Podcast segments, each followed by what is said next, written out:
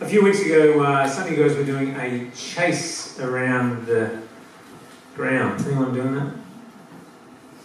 You guys only Benny? Remember you chasing, Rach had this um, like end of year, end of term switch chase. No one here doing that. Kim. Kim. One, Kim and Ben. And Lockie, yeah, yeah, cool. So I was up the back and I, and I hear this bang, bang, bang, bang, bang, and I like, that's getting verging on too noisy. But uh, it wasn't, it wasn't too noisy, Rach. I knew it was a good thing. Um, so Rach had made up some clues that um, involved them understanding what they'd learnt over the term, and they had to race around, find the clue, go to the next clue, and all the way, a bit like the Amazing Race. Yes? I don't know what it was. So Amazing Race, who knows Amazing Race? You find these clues and you follow it all over the world until you finally get to the prize. Well, John's Gospel gives seven big clues. Seven big signs is what he calls them. Seven signs that point to the prize, which is the greatest sign, which is Jesus rising again from the dead. The greatest sign. So there's seven signs pointing to the greatest sign. And if you read John's Gospel, which I hope you have because it's, it's worth doing, we're spending a lot of time in it. Um, this first sign, John says, This is a sign. I don't want you to miss it. And then the second sign, he says, That's the second sign. And then from then on, the next five, you've got to work out that they're signs. So, seven signs. There's been a wedding, chapter 2. And these are really big events in a small town like Cana. So they might go for two, three, even seven days. Everyone in the village is invited. That's why Jesus is there with his disciples and his mum and uh, first century Jewish culture, running out of wine is a disaster. In fact, from my reading into it, it would seem that that shame, how odd as odd as it seems, that shame can hang around with you for the rest of your life. It's like, how bad was that? You must be cursed. Like you ran out of wine when the whole village came, and so it's a bad thing. So Jesus' um, mother, Mary, she can see this is happening, she can't help but sort of stick her nose in and say, Hey, son, son, son, that's looking bad. Can you do something about it? And um, there's a reason why, because as I thought about it, Mary knows intimately through the Immaculate Conception that Jesus is the real deal. Yeah? She knows. I, I, I'm a virgin. I had this child. And I know I saw the angel. So she knows that Jesus has amazing power. Jesus' response to his mum shows that he has well and truly cut the apron strings. He says, Woman, why do you involve me? there he goes. Okay, son, I get back in my box. Um, Jesus has this really big picture way of seeing the world. He knows what is going on. And she is like, quick, quick, quick, do this stuff. It's it's full on what happens. He says, My hour has not yet come. John, as he tells his story of the life of Jesus, he only mentions Mary twice, the mother of Jesus. This is the first time, and Mary wants Jesus to change, do something. Um, and Jesus says, My hour has not yet come. Do you know when the next time is that we hear of Mary turning up on the scene? She's at the foot of the cross, looking up at her son, and he says, My hour has come. So it's a, it's a full on little line there, my hour has not yet come. And the key is that Jesus always understands God's timing. And our lives to be fruitful is about understanding timing. What is God doing now? What season am I in? James and Ruth have been talking about that. They're trying to watch what's going on in our lives. How is God unfolding the seasons? And how can we be most fruitful? So Jesus is magnificent at picking his time. And then Mary says these very significant words do whatever he tells you. Do whatever he tells you. And that's going to be something we'll keep coming back to in this message. Do whatever he tells you. There's no more wine. What are they going to do? Well, Jesus says to the servants, I've got something for you to do. My mum just told you to do what I say. I, I need you to do something for me. Go and fill up the jars. It's 450 litres of water to fill. And uh, it matters that they are Jewish ceremonial washing jars. There's another little clue that John is dropping for us to hear and pick up on. This is a beautiful picture.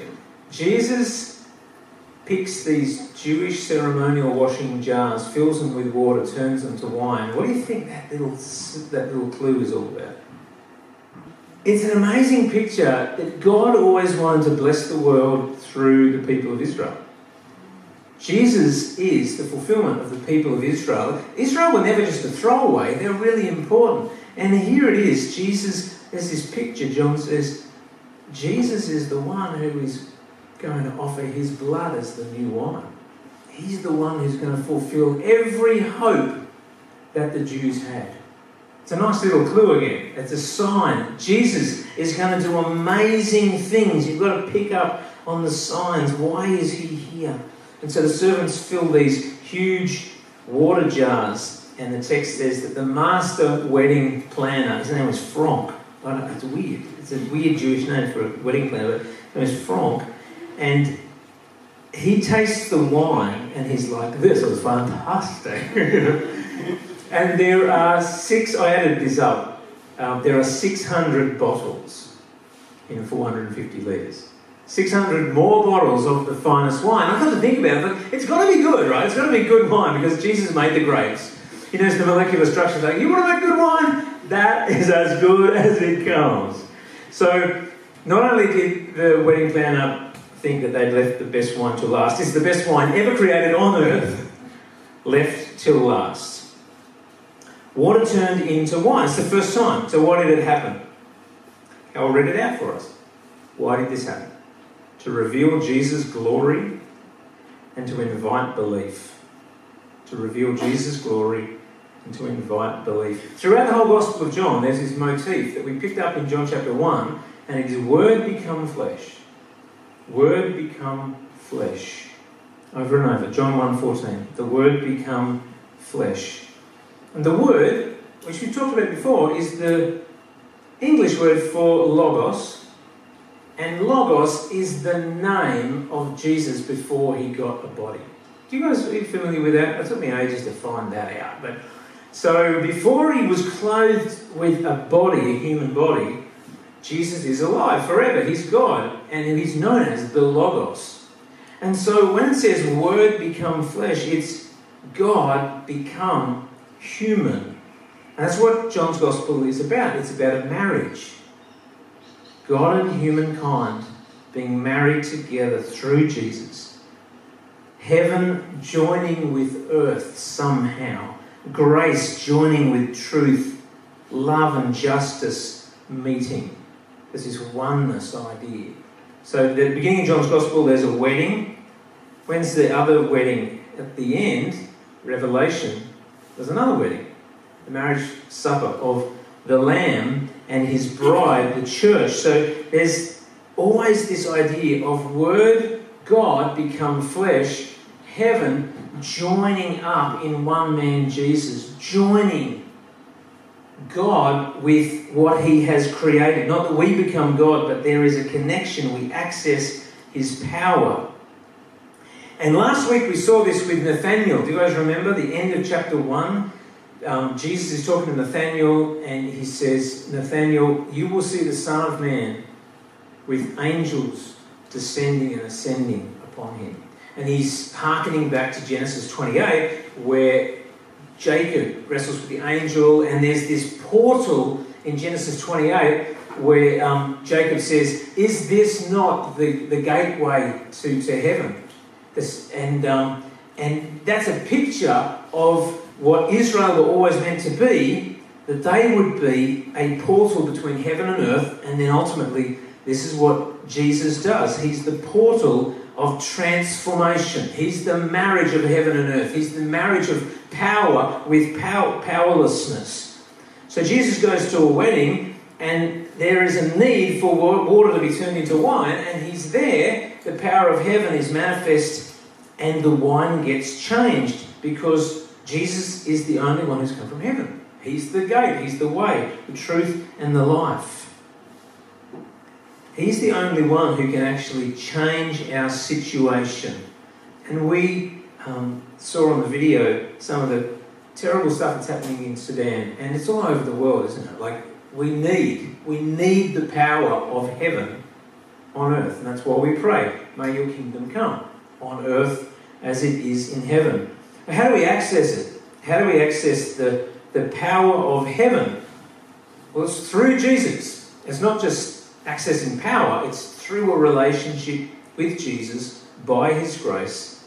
We get to see transformation happen on this earth. So I wanted to have a quick look at how transformation happened. What were the precursors to seeing these amazing signs happen in John's Gospel? So just come with me and we'll see if there's a common theme. Sign number one the water turned into wine. Mary said before it happened, Do whatever he tells you to do. And what did they do? They did it. They went and they filled up the, the jars. There was obedience and then transformation. Sign number two, the healing of the official son. It's in John chapter 4, 46 to 50, and I, I won't read all of them out, but I will read, read this one. Verse 46 Once more he visited Cana in Galilee, where he turned the water into wine. And there was a certain royal official whose son lay sick at Capernaum. When this man heard that Jesus had arrived in Galilee from Judea, he went to him and begged him to come and heal his son, who was close to death. Unless you people see signs and wonders, Jesus told him, you will never believe. The royal official said, Sir, come down before my child dies. Go, Jesus replied, Your son will live. The man took Jesus at his word and departed. While he was still on the way, his servants met him with the news that his boy was living. So the second sign, the man believed. He took him at his word and he moved and his life was transformed. His son was healed. Sign number three, John chapter 5. This guy has been an invalid for 38 years, and as we often talk about, Jesus comes to him and says, You know, what do you want me to do? And uh, do you want to get well? He asks, and the man says, Yeah, I want to get well. So Jesus says, Well, stand up and you will be well. I think that guy could have easily sat there and thought, I can't be bothered, I'm over it. I've tried this, you know, it's 38 years, like I've been waiting too long. I'm just, I'm, and just have a big pity party and a whinge. But he doesn't. He says, okay, I'm going to do what this Jesus says to do, and so he stands up and his legs become strong, and his life is absolutely transformed. Can't walk for 38 years, absolutely transformed. Sign number four feeding the 5,000, John 6. Jesus had mentioned to the disciples that they should uh, give the crowd something to eat. How many disciples are there? Uh, how many people are there waiting around? 5,000 men, could be seven, 10,000 people. He says, give them something to eat. And the practical one, Philip, says, this would take more than half a year's wages to feed these people. Of course, the master has compassion. And then Andrew speaks up, and Andrew has gone and nicked off with a small boy's lunch. But as I was reading this again this week, it really struck me what sort of boy was it that John just makes sure, just leaves this little clue. If you want to see transformation, what sort of boy was it? A small boy. And what sort of fish did the small boy have? Small, two small fish. I'm thinking two small. Couldn't they have been like kingfish or something? Like he just had the family stash and his big fish. Small fish probably means it's a sardine. It's got two sardines. Just stop and think about that. If that's the only thing you take away, just get a picture. There are 10,000 people and you've got two sardines. And then five barley loaves. What were they? How big? They're small. So you've got a small boy, two small fish, and five small loaves. And Jesus asks them to do something. He doesn't just go, cool, we're just gonna like boom, here's the it's falling manna. He doesn't. Verse 10, have the people sit down. You've already done something by going and gathering it, and kudos to this young boy. Look at his faith. He's brought he's brought the food. And then the situation is transformed. 5,000 people get fed, and there are 12 basketfuls of bread left over. They do, what Jesus says, their reality is absolutely transformed because where Jesus goes, there is a marriage of heaven and earth. There's this portal. There's and you've got to have eyes to see it. But anything could happen where Jesus is. Amen? Like anything, honestly, could happen. And it's because of this marriage of the power of heaven meeting earth and the messiness and brokenness of earth. But God wants to transform our situation. Fifth sign, walking on the water. John 6 16. This is a harder one to sort of squeeze into my little thesis of a precursor of obedience. But um, the passage says they're out crossing the Sea of Galilee, and I reckon, well, that just shows they're on mission. They're already obeying. So they're out there doing ministry, doing mission. They're going across the, the lake, and um, anyone remember reading this? And they said they just noticed that Jesus was out walking. Like Jesus is out walking on the water. And it just happened that he's walking, and the storm is starting to whip up. Sea of Galilee can have 10 foot waves high waves on the shore. So it's going to be a very dangerous sea. But the important part for a bunch of Jews is that they feel culturally and historically that the sea is the abode of the dead and the demonic. It's a scary place. They're scared of it. They're scared of the big, nasty dog in the sky, the storm. They're scared of the demons. They're scared of the underworld. They're scared of the darkness and death. And Jesus is walking on it. He's saying, Hey guys, I'm not afraid of that. I'm not afraid of this the, the, the storm. I'm not afraid of Caesar. I'm not afraid of anything. And he hops in the boat and calms the storm, and they turn up on the other side. You never get to see miracles unless you put yourself where? In the place where you'll need a miracle. Ken Duncan used to always talk about that. You've ever seen Ken Duncan share, he's got so many stories of miracles. It's a great line. The first time I heard anyone say it was him. He said, if you want to see miracles that glorify God, you've got to put yourself in a position where you need a miracle to come through. Because the thing is that God loves to do them. He does. Of course, the reality is one of the biggest miracles he's doing all over the world is allowing people to die and suffer and take the blood of their martyrdom in the soil to fertilise the church. So it's not all like rah rah victory as though God's going to come through. Sometimes he's like John the Baptist. Well, you are going to lose your head, you're going to get beheaded, but you will be the greatest testimony pre death and resurrection of any human being. But you are going to die.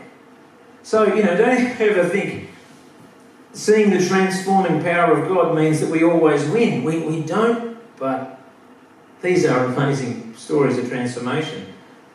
Sign number six the blind man receives sight. One of my favourite stories in the whole Bible. John 9. Jesus comes to a man born blind. He says, What do, I, what do you want me to do? He says, I want to see. I want to see. And the next minute, the blind guy, What are you doing, Jesus? I'm spitting in the ground, making mud, putting it on your eyes. It's okay, trust me.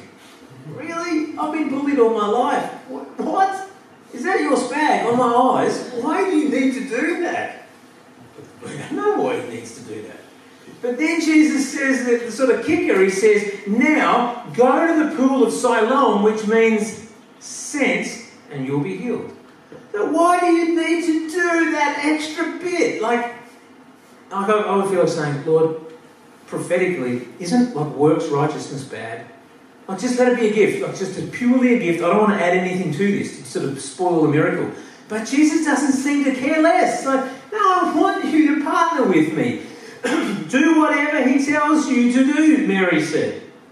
Mary really knows Jesus. Do whatever he tells you to do if you want to see his transforming power to change your reality. And the guy goes, he is sent, he obeys, he goes to the pool of Siloam, and he sees. Uh, it's an amazing miracle, isn't it? You never see it. Suddenly you can see. Lazarus, sign number seven. Jesus finally makes it to where his friend Lazarus has been sick. Remember, they came to him and they went, Lazarus is sick, he's your mate, you need to get back. Anyone remember how long he waited? Jesus waited? It's like two days or something. He waited. He gets there, and Lazarus is long dead. He's four days dead. And Jesus gets there finally, and he prays out loud, and he says, Roll the stone away. What? Another act of obedience. Do we have to do this? It's so embarrassing. Lord, look, he's already dead. And it says that they say there's going to be a horrible stench. It's going to be awful. Do what he says to do. So roll the stone out, and he says, Lazarus, come forth. Can you imagine being there? Everyone's going, this is serious. Did you see that? Is anyone filming this? This is crazy. And then there's more to do. They have to take his grave clothes off before he truly moves into transformation. These signs are for Jesus' glory and to bring about belief. So, the question I think that this message leads us to is Does Jesus still perform signs for his glory and to bring about belief? Does he still do it? I think it's just nice stories. It's just studying an old text. Because if he still does it, if there are signs that bring him glory and bring about belief that we could be part of, that's exciting. What do you reckon the answer is to that question? Does he still do signs? I mean, sort of trying to rally the, the sleepy troops. Um, and you might want to just say, yeah, yeah. But honestly, think about it. Do you believe he still does signs that transform reality? Lots of people nodding. I, I can test it's only my subjective story, but I can certainly testify that I have seen heaven in my life, heaven intersect with reality on this earth and change that reality. And uh, it's typically been in places where we have sort of stepped out and we're trusting God. Um, I remember being in Africa years ago, and we prayed for so many people, and I've been on lots of trips overseas, and we prayed for people and seen people healed back at home. And I remember being in Africa, in Zambia, and I thought, I was out by myself in this village, and I thought, Lord, I'm not making this up. I'm going to be cognizant right here of what is going on. This is not a sermon illustration. Now, this, this person can't hear. And I'm like, can you can't hear. And they can't hear, they can't hear. Can you pray? And I feel like the Lord says to me, pray against a deaf spirit. And of course, at that moment, you don't really want to, because you're not a televangelist. Like, it's a bit weird to do it. And so I'm like, in the name of Jesus, I just command this deaf spirit to go to his feet. You have no place affecting this person. This was a Christian. And honestly, this, I'm pretty sure it's a woman, so long ago. I, I know what they did in response. They they heard, there's no question. You know that scripture that says leaping and praising and jumping and praising God? They just started leaping and jumping and praising God. I was like, I, am just by myself here. I'm like, I think that just happened. I think that really just happened. But it's not just overseas on some little mission trip. We have seen it in our lives. We have seen a barren womb healed. We have stood, I've told you this, we've stood, and Leanne Hearn it wasn't completely barren, but it, we couldn't have a, another child, and, and, God said to her, Your womb is healed. She fell pregnant the next month. But she, uh, we, we have seen Benny had hydrocephalus, he had fluid on the brain. Like it was not a good thing. Benny up there, he was healed. In Jesus' name, he was healed. We prayed, and God went boom. God changes our reality. He does. He doesn't always exactly when we think, but he does. But when I reflected on that, and we've had lots of other things happen in our lives, it actually doesn't come close to when Jesus reaches out and seeks and saves a person and plucks them from the flames. And as Colossians says, takes them from the kingdom of darkness and puts them into the kingdom of the Son of God, the kingdom of life. and that person is going to live forever and ever and ever. They are under death and condemnation forever. But through the grace of God, Jesus saves them and puts them over into life. There's nothing that comes close to that. That is the sign that we should be seeking. That we bear testimony to the greatest sign that as Christians we fully believe in that Jesus did rise from the dead. He rose from the dead. And we confidently say, as Paul said to do, he said in Romans 1:16, "For I am not ashamed of the gospel because it is the power of God that brings salvation to everyone who believes, first to the Jew, then to the Gentile." So you're at uni, you're at work, you're in a place where there's a prompting to share of the hope that you have in the resurrected Jesus. And you go, oh, "I don't know if I can do that, Lord. I don't know if I... And and Mary, Jesus' mother, in the back of your head is going, "Do whatever he tells you to do." Because he's got a sign that he wants to do. Oh, what would it be? He to save that person. He wants to use your feeble words. You've got nothing really to do with it apart from just graciously. Jesus says, Come on, let's do it together. I did it all, but I want you to play a part. Step up to the plate and give a reason for the hope that you have. I rose from the dead. That is the sign that we give testimony to. We still do it the gospel is the power unto salvation for all who would believe. Has anyone looked that one away? That verse.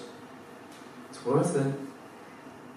The gospel is the power unto salvation for uh, power unto salvation for all who would believe. We have to keep remembering that, going, oh, okay, so when I share the gospel, Jesus lived a perfect life, died a perfect death for my sin. He rose again from the grave. Death could not hold, hold him down. He burst forth from the grave three days later, ascended to heaven, and sent his spirit to fill the church.